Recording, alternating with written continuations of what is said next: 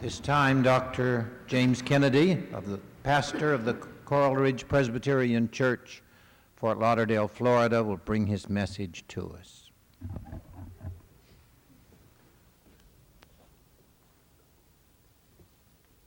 Good evening. It is a great delight to be here on this most auspicious occasion of the First General Assembly of the Evangelical Presbyterian Church. Now, that has a nice ring to it, don't you think? The Evangelical Presbyterian Church. We've been needing something like that for a long time, haven't we?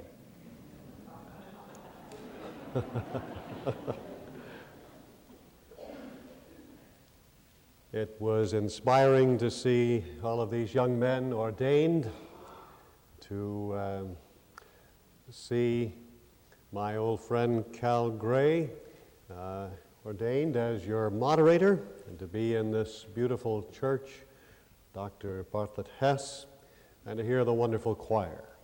This is indeed a most auspicious occasion. And as a, um, a minister at uh, last hearing in good standing in the Presbyterian Church in America, when I was called by Dr. Scotchmer and invited to come to uh, speak here, I uh, said I was delighted to hear that uh, the churches were taking a stand for the gospel. I said, May I inquire why you decided not to join the Presbyterian Church in America, which is what just about everybody's doing these days. Orthodox Presbyterians, Reformed Presbyterians, everybody's joining the Presbyterian Church in America. And he told me that had something to do with a question about women.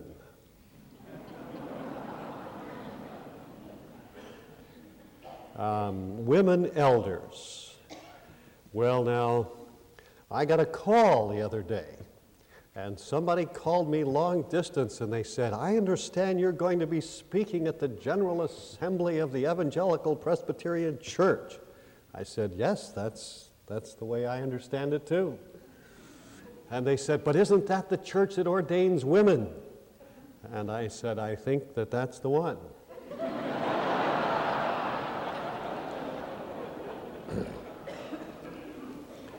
and they said, Well, how can you do that?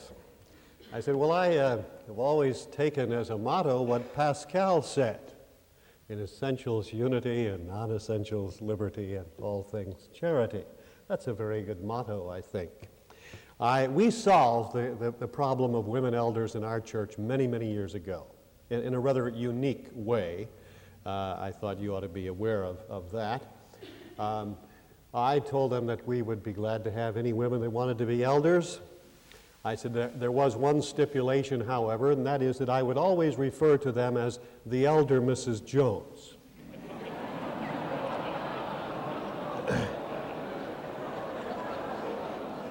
You know that in 22 years we've never had one volunteer?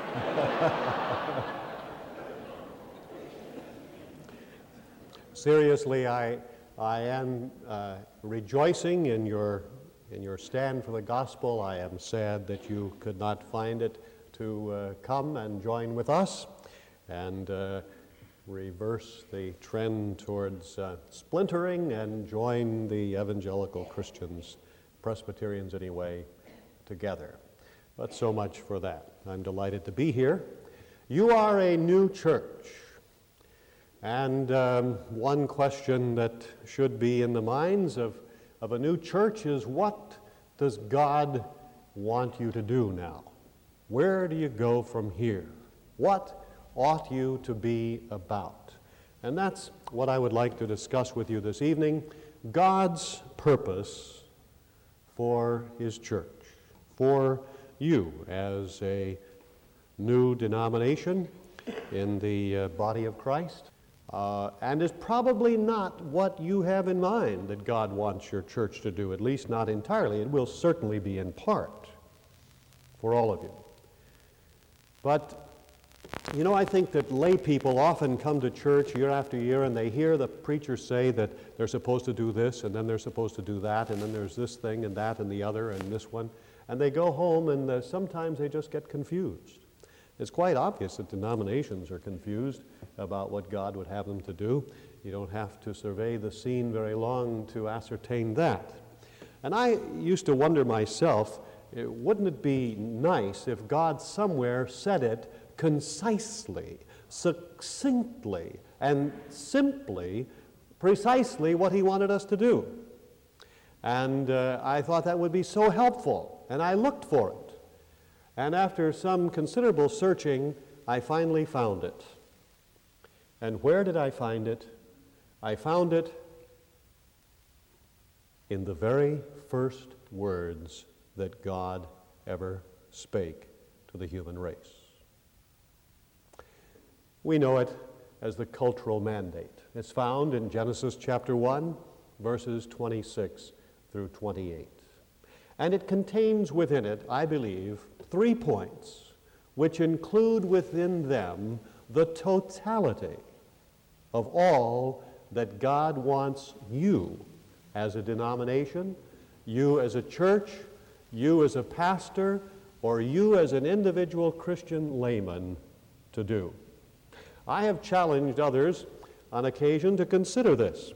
And I've said if there's something that God wants us to do that's not in there, now obviously, since this is just a very brief passage, that it's going to have to be in rather uh, germinal form.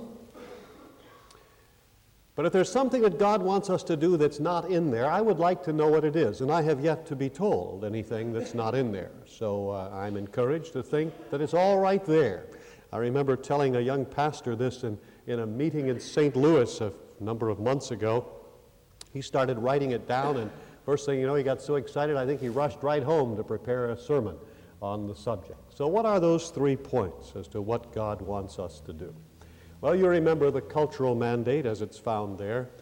It begins when God says, and it begins with those words, by the way, and God said, and uh, that's where this church is taking its stand, and that's what Dr. Uh, Schaeffer is going to be speaking to you tonight, tomorrow, about tomorrow night, uh, the Word of God as it relates to the church. I'm delighted to hear that. God said, Let us make man in our image, after our likeness. And we read that God created man in his own image. In the image of God created he him, male and female created he them.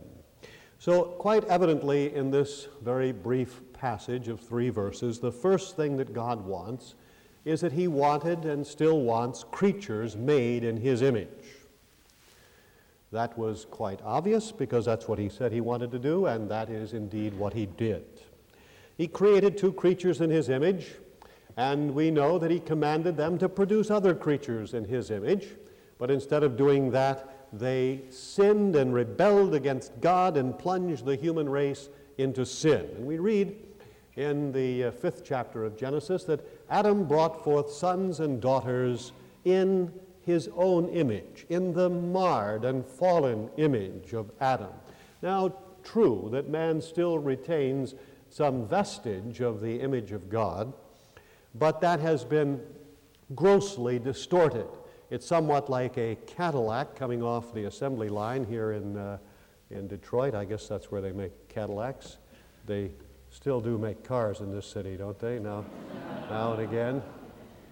Uh, and they drive it off the assembly line. It goes a couple hundred miles out in the country and off the side of the road over a cliff, and 200 feet down below, it hits the rocks. Now, that is still a Cadillac, but somehow it's different. Well, that's the way we are born into this world. We still have the image of God, but it's badly bent, marred, and defaced. So, Therefore, if we are going to be recreated in, into the image of God, it's going to be done by the power of the gospel. It is the gospel of Christ which is the power of God to transform men and to restore to them the image of God. It is the euangelion. It is the ev- evangel. which will be proclaimed by the Evangelical Presbyterian Church. By the way, of these three points, I think if we notice church, churches carefully, the three things that God wants, we'll notice that there are some churches that do none of them, other churches that do one of them, more churches or fewer churches that do two, and even fewer churches that do all three. But if you want to get home and have done the job right, you have to touch all of the bases to do what God said He wanted us to do. So we have to proclaim the gospel, and that is the first task of the Church of Jesus Christ. And that's why I rejoice in the title, the Evangelical Presbyterian Church. It is a church which is centered in the gospel, the gospel of Jesus Christ, which is a gospel of justification by faith, which is the standing or falling doctrine of the church. And uh, that means that the gospel, as contained in the Word and the entire Word of God, is to be preached. And of course, we need to be transformed, to be renewed, to be born again. But of course, that is simply the first blow of the hammer applied to the fender in the repair shop. There's a lot more that has to be done, and that involves the whole process of sanctification, that continual restoration into the image of God before the whole automobile is restored. Of course, in this life, it will never be perfectly restored, but that involves, of course, sanctification the whole educational process are all involved in the first thing that God wants creatures made into and more and more conformed to his image. Now, as you know, there are many churches in our land today, some of which you just parted company with, who fail to ever touch first base. And from their pulpits, the gospel of salvation is never heard. And there are people that sit in the pews of those churches and may sit there for 90 years and never find out how they may have eternal life. I talked to a man who was a member of a church for 105 years, and he had not yet heard the gospel to understand it. But at 105 years of age, that man came to understand the glorious gospel of Christ. The second point in the cultural mandate is God says to them, Be fruitful and multiply and replenish the earth or fill the earth. God did not want simply a pair of creatures made in his image, but he wanted a whole world full of creatures made in his image. Now, originally, that could have been done by ordinary generation, by procreation, biologically. But after the fall of man, that no longer was possible. They brought forth creatures biologically into the fallen in the fallen nature of Adam, as we have said. So now it has to be done spiritually, not with the corrupted sperm seed of man, but with the incorruptible seed of the Word of God.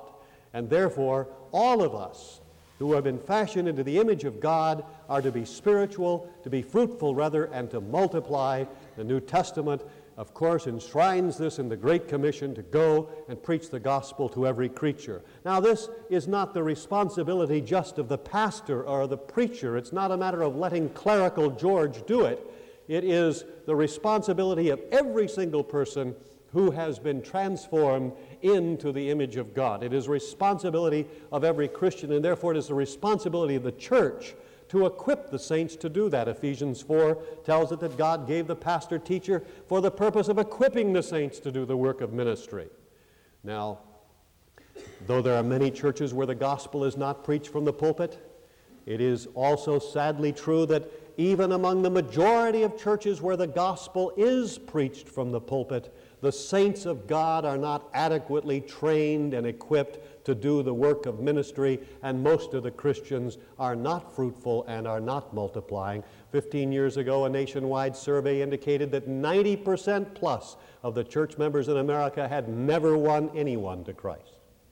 Now, that figure has gone down tremendously in the last 15 years because of the emphasis that has been placed upon this, but I am still quite certain that the majority of the members of the Presbyterian Church in America, and may I be so bold to say, probably the majority of the members of the Evangelical Presbyterian Church have never won anybody to Christ.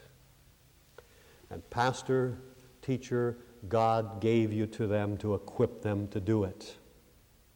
You might ask yourself the question right now if God took you away, how many saints would there be equipped to do and actually engaged in doing the work of ministry, which includes the cutting edge of evangelism, of spiritually multiplying and being fruitful and filling the earth with creatures made in the image of God?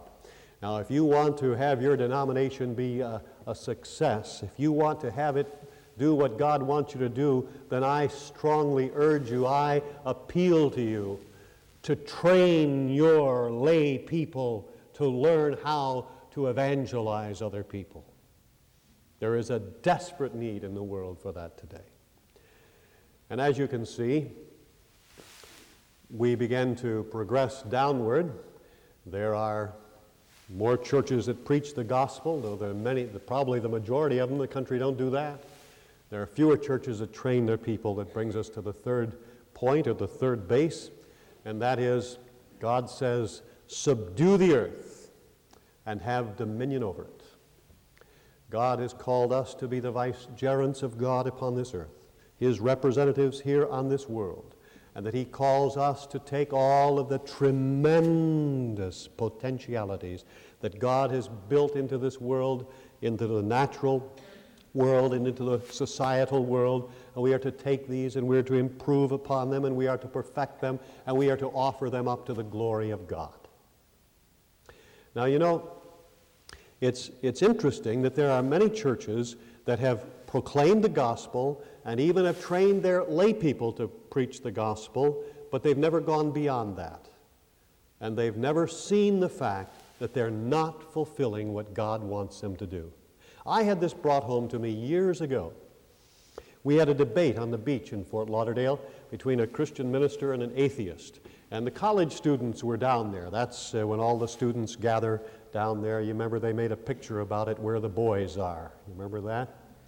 It was interesting about that time, one of the athletic clubs, the, the uh, weightlifting places in Fort Lauderdale, had a big sign on the side of their building that said, Where the men are.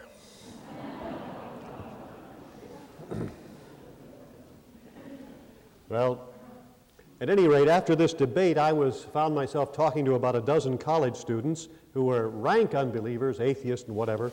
And one of these young atheists said to me, Well, what is the purpose of the Christian life? And at that point, I had not gone, gotten beyond second base. And I said, Well, you know, we are, to, we are to preach the gospel, and we're to witness to others, and we're to win them to Jesus Christ and uh, they in turn are to win others to Christ, and, and, so on. He said, I see, you, you become a Christian, and then you get other people to become Christians, and then they get other people to become Christians, and then they, they get other people to become Christians. He said, But what's the purpose of the whole lot of you? I thought, now that's a very incisive question. and you know, I had talked to people myself, and I'd, I'd asked them, What is your purpose in life? And they had said, Well, I'm living for my children. Now that sounds very pious, doesn't it? And then it's an interesting thing the children grow up and you ask them, What are they living for? You know what they tell you? They're living for their children. And they're living for their children. And they're living for their children. But the question must inevitably arise what are all of them living for? If the whole chain has no purpose, then the individual links have no purpose. And the whole thing is an exercise in futility and vanity. So we need to go from the individual link, that we are to preach the gospel and a person is to be converted, to the chain, that they are to be fruitful and multiply abundantly, to the purpose of the chain, what we're all here for and that is to subdue the earth, to have dominion over it, and to offer all things unto the glory of God. You know, Christians, for the most part, have been in a pietistic retreat for the last uh, 75 or 100 years, which means that we've retreated back to first or second base. And we've let the world alone. We have retreated from higher education. We have retreated. Uh, by the way, the first 123 colleges and universities founded in this country were for the purpose of the glory of God and the advancement of the gospel of Jesus Christ and the advancement of the kingdom of the Lord Jesus Christ, etc. Read the, uh, the reasons for the formation of Harvard and Yale and Princeton and all of those schools. We retreated from that and turned it over for the most part to unbelievers. We retreated from science, which began as a Christian handmaiden to theology, to lead men to God, and they've formed it into the most formidable weapon used against Christianity today. We've retreated from, the, from, the, from music, and look what it has turned into a veritable cacophony of discord. We have retreated from the art, and look what we have modern art and uh, all of the other various forms of uh, that abomination. We have retreated from government. And uh, look what has happened there. Um, somebody said to me one time, Do you think that Christians ought to get in po- involved in politics? I said, Of course not. We ought to leave it to the atheists and the unbelievers. Otherwise, what would we have to complain about? I mean, we'd really rather sit back and complain than get out there and do anything about it. I, of course, am being facetious. But we have retreated from the media for the most part, from television, from the motion pictures. And what has happened? Unbelievers have come into all of these areas and all of these spheres and many others, and they have taken the potentialities which God Almighty has built, built into them, and they have improved them, and they've perfected them, and they have offered them up to their Father, the devil. If you doubt that, go to a movie tomorrow night, day after tomorrow night.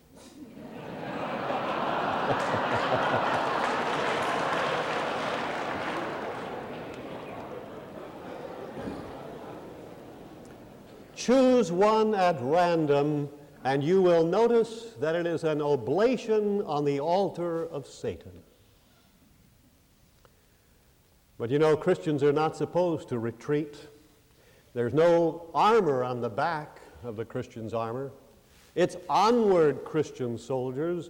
Jesus said that he would build his church and the gates of hell would not prevail against it. Well, we've gotten the idea that we, what we hope is that the, the doors of the church will prevail against the world coming in upon us. And so we have retreated into our little Christian ghettos. But it's forward march.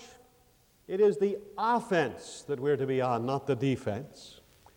And I thank God that Christians are beginning to wake up to that. And they're beginning to move out into the various spheres of life. And I thank the Lord for that.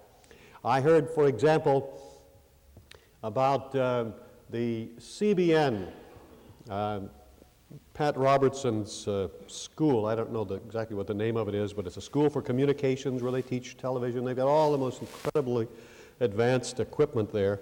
It's uh, quite a place to see. That he is telling all of those people to go into the secular media. Don't go into the Christian stations, but go into the secular media. Now, I don't happen to agree with everything that they believe, but I think that's fantastic. That they're getting Christians out there. There need to be Christians in the newspapers, and there need to be Christians in the television, and in the newsrooms of the television, and Christians writing scripts for movies, and all of this sort of thing. We've left that all to the unbelievers. And you know, too many times the Christian young people are choosing positions where there's the most money to be made not where they can have the greatest influence for Jesus Christ. We need to challenge our young people to get out there and have an impact for Christ in the world. In every sphere, we need to challenge our young people to get into government. Well, now, right away, there are those that are going to raise the specter of the separation church and state. And are we not treading on incredibly thin ice now. Well, let me tell you, my friends, I believe that there are some ominous tendencies at work in our country today and in our world. And uh, there are three of them that I would like to mention to you. The first one is this there is abroad in our nation, and I would venture to say conservatively, it has been accepted by 90 to 95 percent of the people in this country, and perhaps far more. There is a distortion of the meaning of the First Amendment and the relationship of the state and the church as it was intended to be in the Constitution of the United States. There is such a distortion that it has been twisted around 180 degrees, and that 90% of the people in America today believe the exact opposite of what the First Amendment teaches.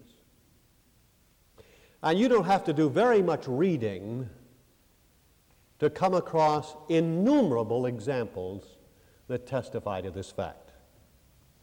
I had a, a man, an editor from Newsweek, call me about, uh, oh, about this time a year ago. You know what was happening about this time a year ago. And he said to me, called long distance, and he said, I hear that you have uh, been making a number of statements about, uh, about uh, the Bible and government and God and government and, uh, and that sort of thing. And I said, uh, matter of fact, I have. Uh, I said, you know we have an election coming up, national election. I think you'll find almost everybody in the country has been making some statements about government uh, recently. And he said, and I said, why are you calling me? And he said, well, we believe in the separation of church and state. I said, You may believe in it, my friend, but I think you've got it completely upside down. And I don't think you have a clue as to what it means. Well, now, that's not the way to make points with the Newsweek editor. he said, What do you mean? So I told him this. I said, What does the First Amendment teach? And by the way, I was uh, at another city last year, and I was speaking uh, about on a national affairs platform in a civic auditorium, and there were a number of people picketing it. Picketing it. And uh, you know, one of my favorite things to do, you know, you have some people like to go sailing and skating. One of my favorite things to do is talk to pickets. That's very interesting. If you've never done that, you should try it. There was a, there was a young man, I would say he was about 22 or 3, and he was picketing with a sign. It said, uh, A wall of separation between church and state. I went up to him and I read his sign very carefully, and I said, That's an interesting idea. I said, Where did you get that? And he looked at me like, I was some sort of a cretin that uh, had just crawled out from a, under a rock somewhere, and he said, The First Amendment. There was sort of a pause there. You know, he wanted to say dummy, but he restrained himself. And I said, Oh, oh, the First Amendment. Hmm. I read it again. I said, You know, that's interesting. I said, I didn't know the First Amendment said anything about a wall. I said, I didn't even know it said anything about separation. In fact, the matter, I, I didn't even know it said anything about the church. I said, to be perfectly honest, I didn't know it said anything about the state. He said, it doesn't? I said, no, none of those things. He said, well, what does it say? I said, well, it's your sign, you tell me.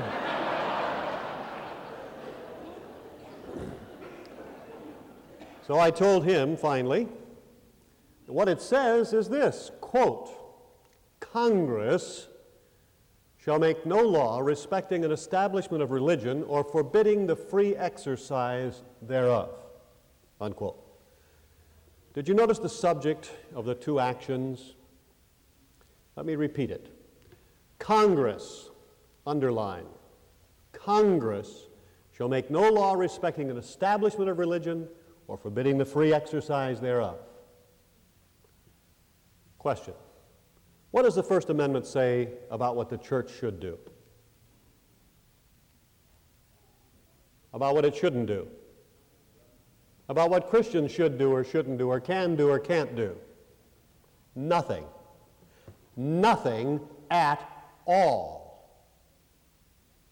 And that, my friends, is a very, vital point that Christians better wake up to because the liberties of Christians are being taken away in this country today because of the vast ignorance of the foundation of our rights and liberties as Christians in this country. The First Amendment is a one way street. Well, where do we get the idea of a wall of separation between church and state?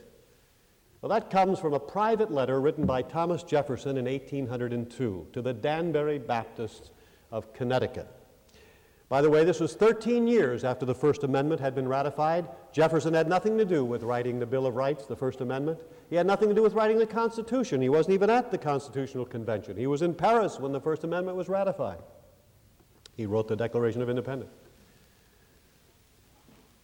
But the Baptists and the Congregationalists in Connecticut had given Jefferson a hard time when he ran for president. They had accused him of being a skeptic and an infidel and other nice things that they said about him. And he didn't like that, and so he wrote them a rather hot letter telling them, in effect, to stay in their place. And where was their place? Well, there should be a wall of separation between the church and state. And if this is the state, what we're going to do is build a wall right across here, and all you Christians can stay behind your wall and just keep out of our business over here, and that'll be fine. Now, you see, maybe you don't see the difference, but the point is that the idea of the separation of church and state has come to the minds of most Americans to be what the First Amendment teaches, and it is not. I'll say it again. The First Amendment does not teach the separation of the church and state. Thomas Jefferson did in a private letter. And if you don't see the difference, you better find out quickly what it is. The difference is the First Amendment is a one way street, and a wall of separation is a two way blockade.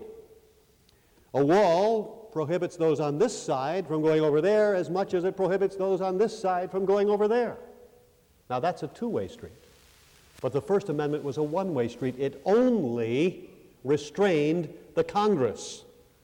I remember an atheistic uh, talk show host where I'd been on the program in Miami got a hold of this that I'd said, and to him this was the most ludicrous idea he'd ever heard that the First Amendment was a one way street and it didn't apply to the church as much as it did to the government. He said that was just the most ridiculous thing that he'd ever heard.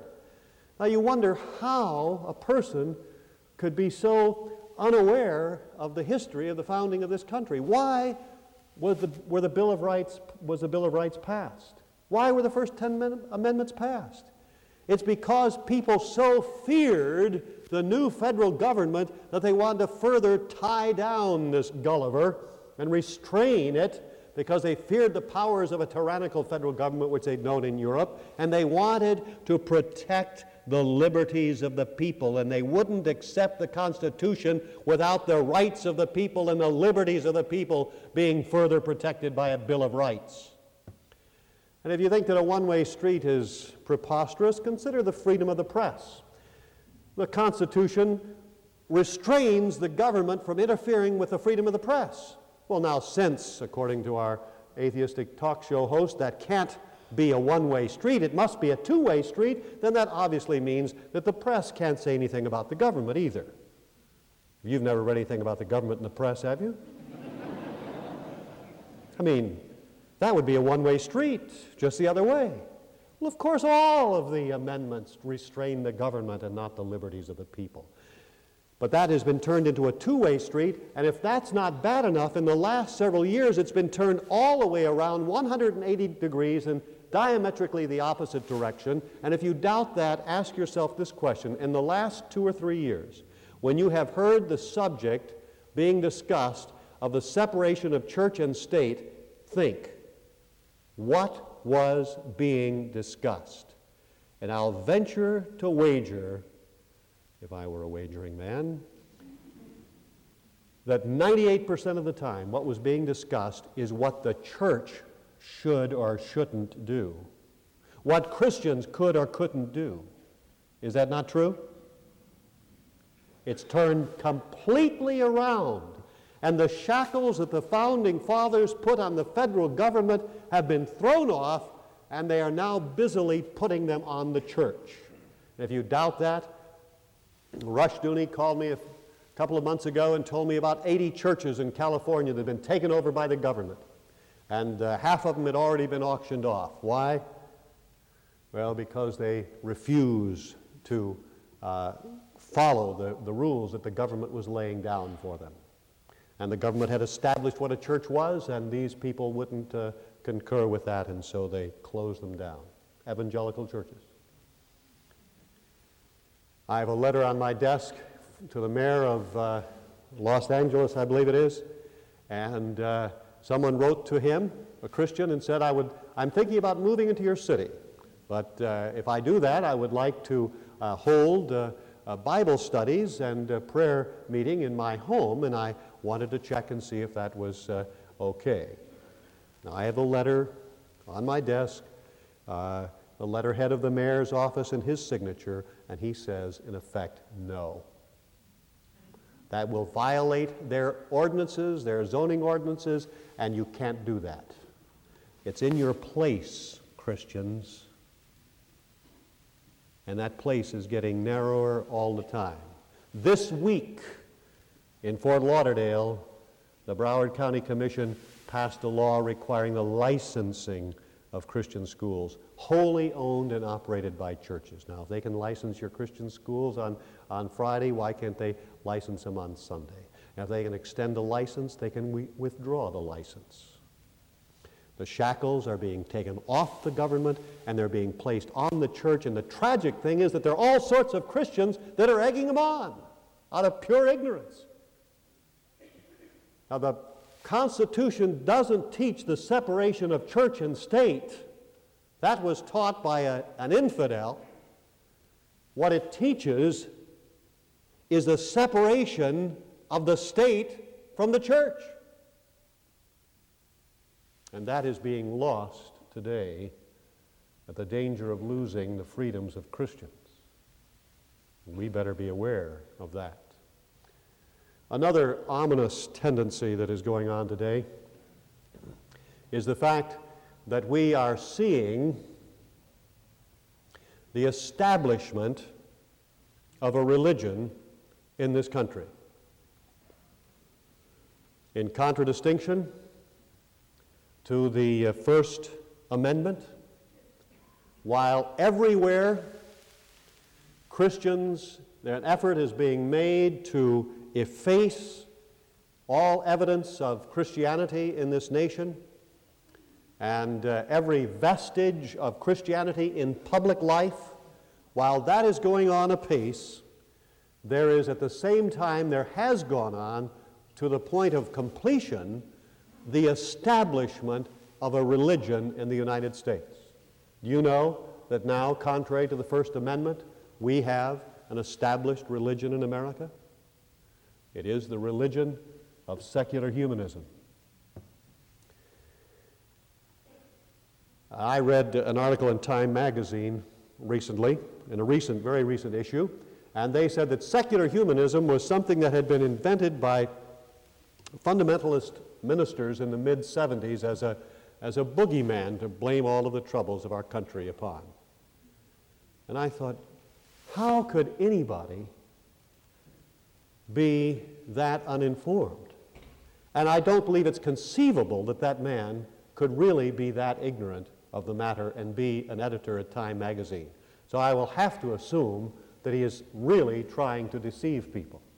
You know, where was he when the Humanist Manifesto was published in 1933? Where was he when the 1973 Second Humanist Manifesto was published? Where was he when the Supreme Court in 1961 declared humanism to be a religion? Where was he when the American Humanist Association was formed? Where was he when the publication of the Humanist magazine started?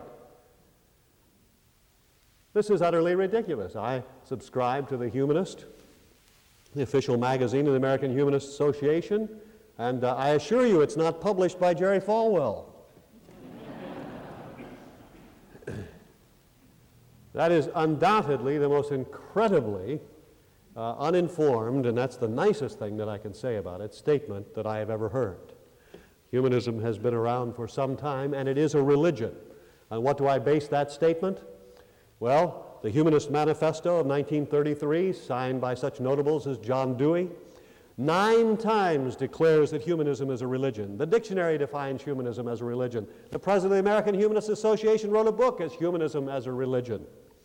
And furthermore, the Supreme Court in 1961 in Torcaso versus Watkins and another decision declared that humanism is a religion. Among religions, non theistic religions in, in America are, they said, Buddhism, Taoism, ethical culture, secular humanism, and others. Unquote. Torcaso versus Watkins. Secular humanism is a religion. You don't have to believe in, in God to have a religion. Buddhism doesn't believe in God, but they have a religion. Taoism doesn't believe in God, but it is a religion. Religion is the ultimate concern of people. And the humanists declare that humanism, secular humanism, is going to become the new world religion, and it will replace and supplant all other religions of the world. And it is an exceedingly intolerant religion. It will not tolerate any visibility in the public sector of this country of any other religion besides secular humanism. It is established because it is taught in virtually every public school in America from the first grade through graduate school in uh, some or all of its tenets. And the tenets of humanism begin with atheism. They declare themselves to be non theist. Now, a non theist is nothing other than, than an atheist. It means exactly the same thing. No deity will save us, they declare. We must save ourselves. We find insufficient proof of any supernatural. They are atheists. And atheism is spreading at uh, great speed in the world today through secular humanism, and your children are being indoctrinated in, in it in the public schools. They Secondly, they believe in evolution. Since there is no God to have created the world, obviously the world is here. It must have evolved from the primordial slime. And so they are strong adherents of uh, evolution, and uh, which is uh, really very interesting. I don't know if you know or not, but the, the central tenet of evolution has virtually uh, crumbled beneath the evolutionists' feet in the last uh, year. And that is the, the basic concept of evolution that, that by micro mutations, very slowly and gradually, species have changed little by little from one species to another, all the way up the ladder from amoeba to man. Did you know that uh, last October in the Field Museum in Chicago, leading evolutionists from all over the world met in conference, and they received papers and heard papers from Dr. Stephen Jay Gould of Harvard and uh, from the head of the uh, American Museum of Natural History, stating that it has been well known by uh, biologists and uh, paleoanthropologists for years that there are no gradual transitions, that this has been the inside trade secret of anthropologists, that species are constant and they do not change, and that there are no intermediates, and that this has been known and kept secret from the public for years. It's time that they admitted that this was so, and that they have come out with a new version, which they, you remember, some of you may recall, back in 1940, the famous geneticist from the University of California at Berkeley by the name of Goldschmidt came out with a view called. Um, the hopeful monster theory. Goldschmidt spent all of his life trying to find all of the intermediate species, and he finally concluded they're not there. After 100 years of searching, he said if we can't find them, we have to assume they're not there. We have hundreds of millions of fossils today. We can't rely on Darwin's statement of the, of the paucity of the fossil record. And so he came up with a theory which he called the hopeful monster theory. The hopeful monster theory simply says that one day a lizard laid an egg and a bird flew out no intermediates, no nascent organs, no incipient wings, just a sudden emergence of a new species. So you have separate, discrete species. How many hundreds of millions of times have students been told for the last century and a quarter that there have been gradual transitions and that, that they have these transitions and they can show them to them and all of that sort of thing, which is a bunch of hogwash, and now they have admitted it. Well, of course, what happened to Goldschmidt's view? It was laughed at. You know, hopeful monster is not exactly what you call the parlance of science. that just uh, was destined that it uh, wasn't going to play in Peoria or in Harvard. And so it sort of lay dormant for a while, but then Gould of Harvard, who was a very prestigious evolutionist, uh, finally uh, broke the bombshell, but he came up with a new theory which he has tried to separate from Goldschmidt's view, which he calls punctuated equilibria. Now that's got class. that's science. But when you find out what punctuated equilibria is, you find out that it is exactly, virtually the same thing that Goldschmidt had, and that is that there are no intermediate forms, that natural selection has nothing to do with evolution, and that species have been fixed and they remain unchanged, and the jumps come in great sudden leaps from one species to another. Now, I want to tell you this there is practically nobody in the world today that would buy that if they heard it for the first time like that. At least Darwin's theory had a sort of a plausibility about it. This is absurd. And yet, this is where they have been brought by the evidence. The central tenet of evolution has crumbled, and the vast majority of the scientists at the Field Museum accepted this. Gould says that virtually all of the, the scientists in Russia accept it, and it's spreading worldwide. Well, it's going to take a while for the edifice to come down on top of it, but my friends, there are cracks in the foundation that cannot be ignored. And yet, this is a pillar of secular humanism. We might ask if creation is a tenet of Christianity and can't be taught, why should evolution, which is the pillar of the religion of secular humanism, be allowed to be taught in our schools? Beyond Evolution, atheism, and evolution, secular humanism also teaches amorality. Since there, there is no God to legislate, there is no lawgiver in Zion, man must create his own morality. And so that is an amoral, situational type of ethics, which finally boils down to if it feels good, do it. You know, it's interesting that uh, well over a hundred years ago, the, the great uh, French Orientalist and scholar Renan, who was a skeptic, he, he said this It may be that with the collapse of belief in the supernatural, there may come a collapse in the foundations of morality. He was not sure. Well, the last century and a half has certainly demonstrated that that is precisely what has happened. And with the demise of the belief in the supernatural, though there may be one or two people or a few here and there that try to maintain an ethical system, it's one thing is certain in society as a whole, with the belief in the supernatural, the whole ethical system slides down into the pit. And you know, the, the uh, secular humanists have their own ethical system, which is all man made. It's their own little bucket of worms that they want to dump off on the American public. We'll say a word about that in just a minute. And uh, fourthly, since there is no provident God to take care of people, they believe, of course, in the socialist state. And they've been teaching that to our young people in schools for 40 years. And so, since there is no God who is the sovereign ruler of the world, they believe finally in a one world government. Now, if they're consistent, that one world government, which no doubt will grow out of the UN, is going to consist of socialistic, amoral, evolutionary atheists. And then the secular humanist millennium will have arrived. And at that point, I shall request that they stop the world and let me off. A third and final disturbing trend today deals with the fact that the humanists are engaged in a legal revolution which has great significance to us as Christians. How many of you have heard the statement, you can't legislate morality? You believe that? Well, I want to ask you this, my friend. If you believe that, I would like to ask you this question. If you can't legislate morality, pray tell me what can you legislate? It is illegal to murder because it is immoral to murder. It is illegal to commit incest because it is immoral. It is illegal to rape because it is immoral to rape. It is illegal to steal because it is immoral to steal.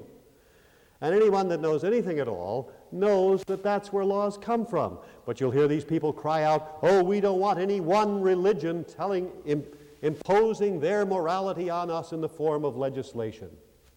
Well, let's face it. This country was founded upon the morality of the Bible and the Decalogue, the Ten Commandments. James Madison, who had most to do with writing the Constitution, said it will be impossible to govern America without God and the Ten Commandments. We've come a long way, brother. Now the Supreme Court says you can't put the Ten Commandments up in the walls of the schools in Kentucky. Of course, they've got them carved in the wall of the Supreme Court.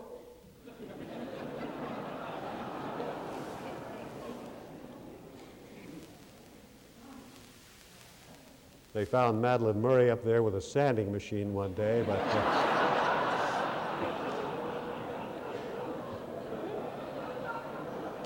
Did you know there's an organization that has been founded for the purpose of restoring prayer and the Bible to the schools? That's its one great goal. You know the head of it is? Madalyn Murray O'Hair's son. Praise the Lord. The Supreme Court says that uh, they can't have them up in the schools of Kentucky. You know, they have these, these young, impressionable minds of these students to read those commandments. You know, I mean, who knows what they might not do? Might not even mug their teachers. I suppose that they're safe in the Supreme Court. Those old guys are probably so hard hearted, they're not going to be influenced by them at all.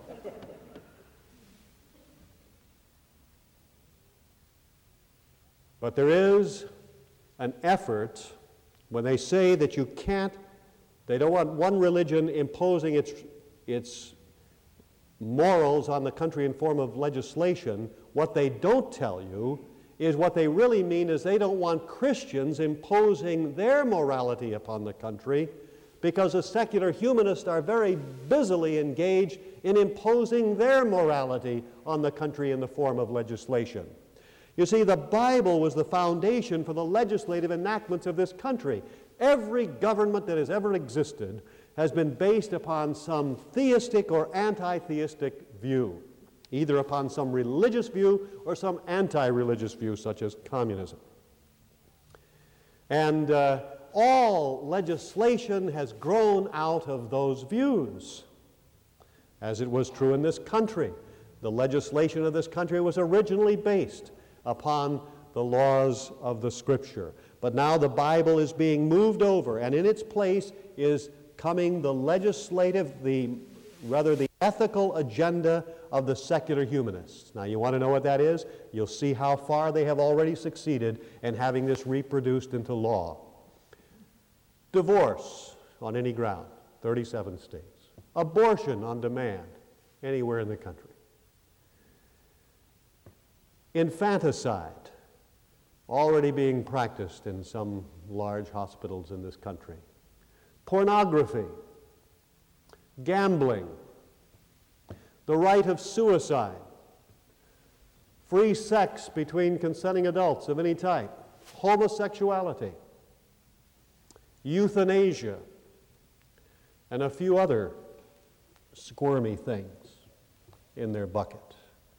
And all of these, they are busily engaged in having transformed from their so called ethical agenda into legislation binding upon the people of America. So when they tell you they don't want one religion imposing its moral views on the country, you tell them that that is a lie. They do want one religion imposing its moral views on the country, and that is the religion of secular humanism. But unfortunately, most Americans have been sitting around like the proverbial frog in the pan of water which is being gradually heated without even realizing that it was going on. Some of them shouting loudly, Well, you can't legislate morality. My friends, God wants us to subdue the world. He wants us to, to, as salt and light, to influence every sphere of this world. He wants us to come off of the defense, to get out of our evangelical and pietistic ghettos. He wants us to attack the world in all of its various spheres. Christians need to get out and have an influence on education and on government and politics and the media and art and everything else in this country. Christians need to make their voices heard and they need to realize that in life Their goal is to bring glory to God in every one of these spheres. Now, these, I think, are the three points that are clearly taught in this cultural mandate that we are to proclaim the gospel that people may be transformed into, and by the further proclamation of the whole counsel of God, further transformed into the, into the image of God. That they are to be trained to be fruitful and multiply, that every Christian is to be a witness for Jesus Christ, that we're to cover the earth with them. And thirdly, we are to subdue the wor- world and have dominion over it, and uh, that we are to take all of the potentialities of it and offer them up to the glory of God.